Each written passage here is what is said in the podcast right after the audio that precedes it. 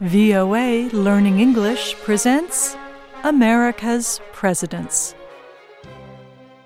Today we are talking about Ulysses S. Grant. He took office in 1869, but his presidency is not what made him famous.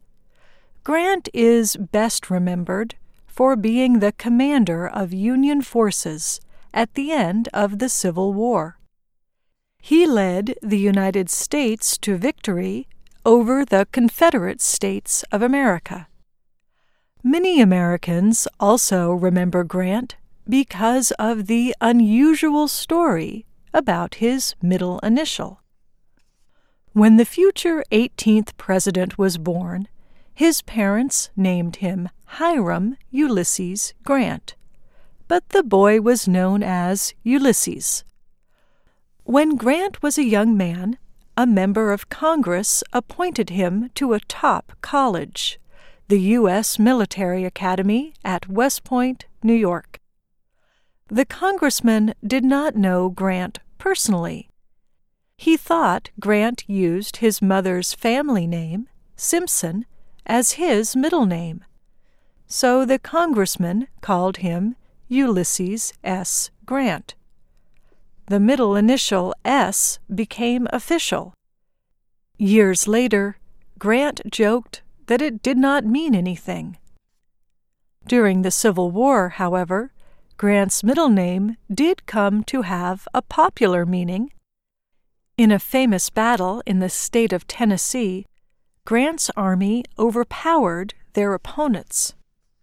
The Confederate general sent a note asking for the terms of surrender. In other words, what would the Union Army require of them if they withdrew from the battle? General Grant replied, No terms except unconditional and immediate surrender. The answer did not please the Confederate general, but he agreed. In the North, people celebrated the victory. They began saying Grant's first two initials stood for unconditional surrender.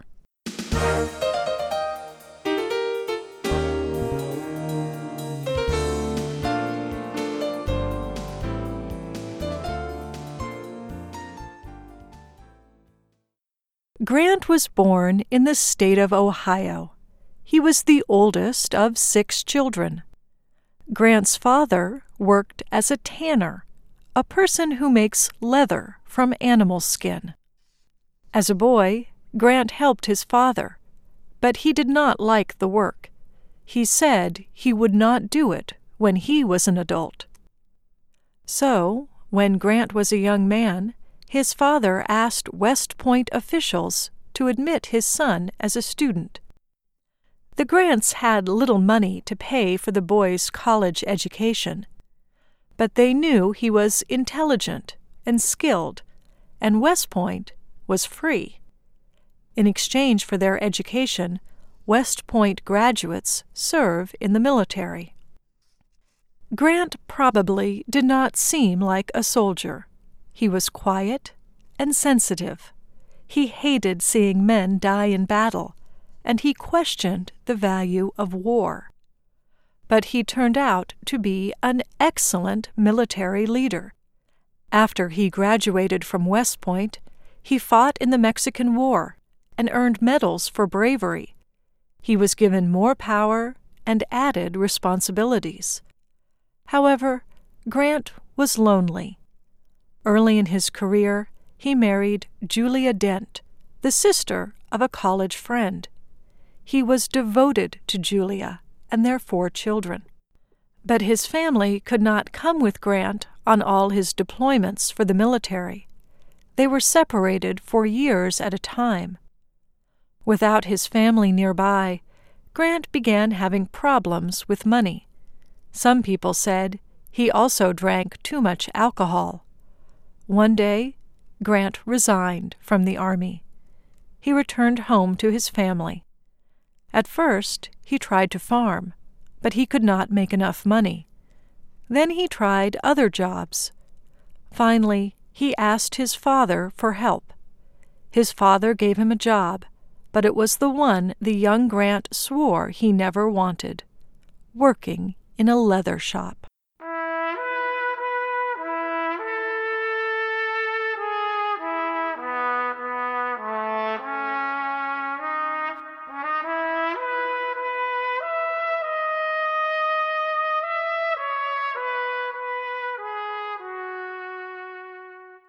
Then things took a surprising turn. The Civil War began. The Union needed experienced military leaders. Grant accepted a position leading a difficult group of troops. He was able to train them and earn their respect. Quickly, Grant's public image as a military leader grew. He won major victories for the Union in battles at Fort Donelson, Tennessee, and Vicksburg, Mississippi.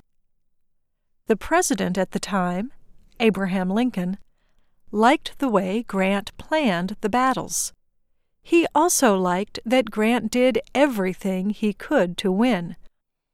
Grant permitted so many of his soldiers to die that his critics gave him a nickname, the Butcher. Grant's methods were harsh, but effective. The Civil War effectively ended when the famous Confederate general, Robert E. Lee, surrendered to Grant at Appomattox Courthouse, Virginia. The following year, Grant was named General of the U.S. Armies. The only other person to hold that position was the military leader during the Revolutionary War, George Washington.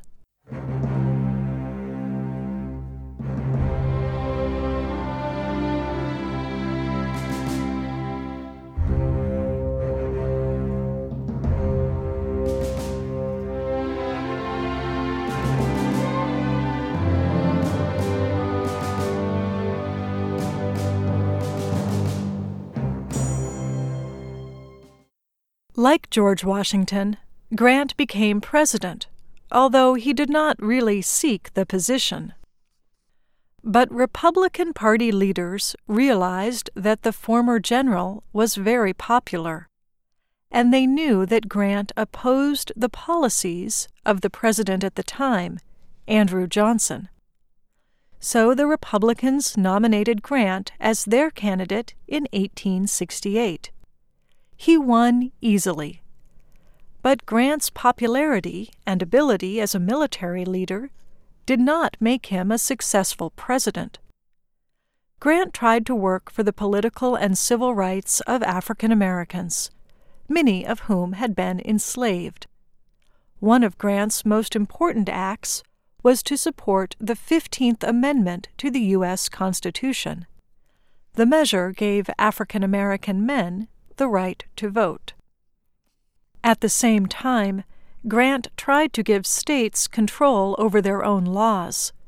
So, sometimes he used the power of the federal government to protect the rights of African Americans, and he sometimes let states use violence to prevent African Americans from exercising their rights. Grant also spoke about treating Native Americans with greater respect.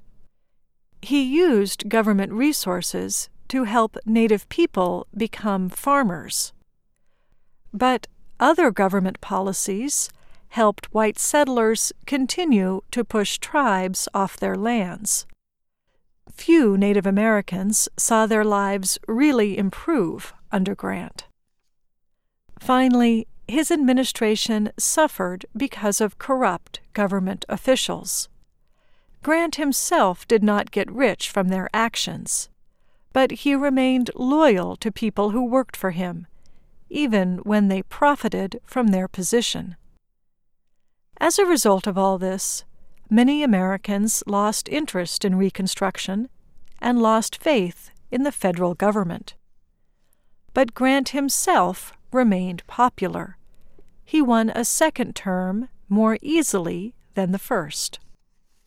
Shortly after, the country entered a bad economic depression. Grant tried to improve the situation by supporting the gold standard. But many Americans, of all backgrounds, continued to suffer.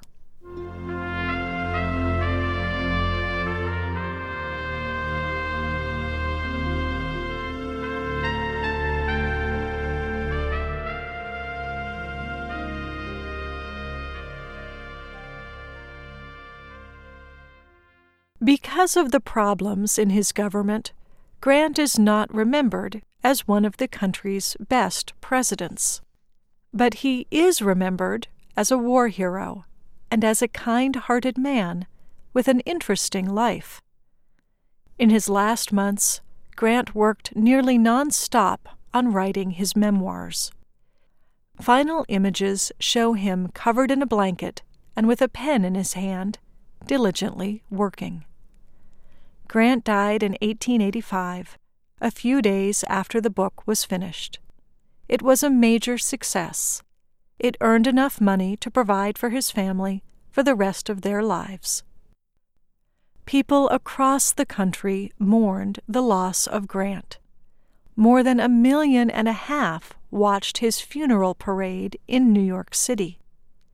He is buried there, along with his beloved wife, in a well known memorial, popularly called Grant's Tomb.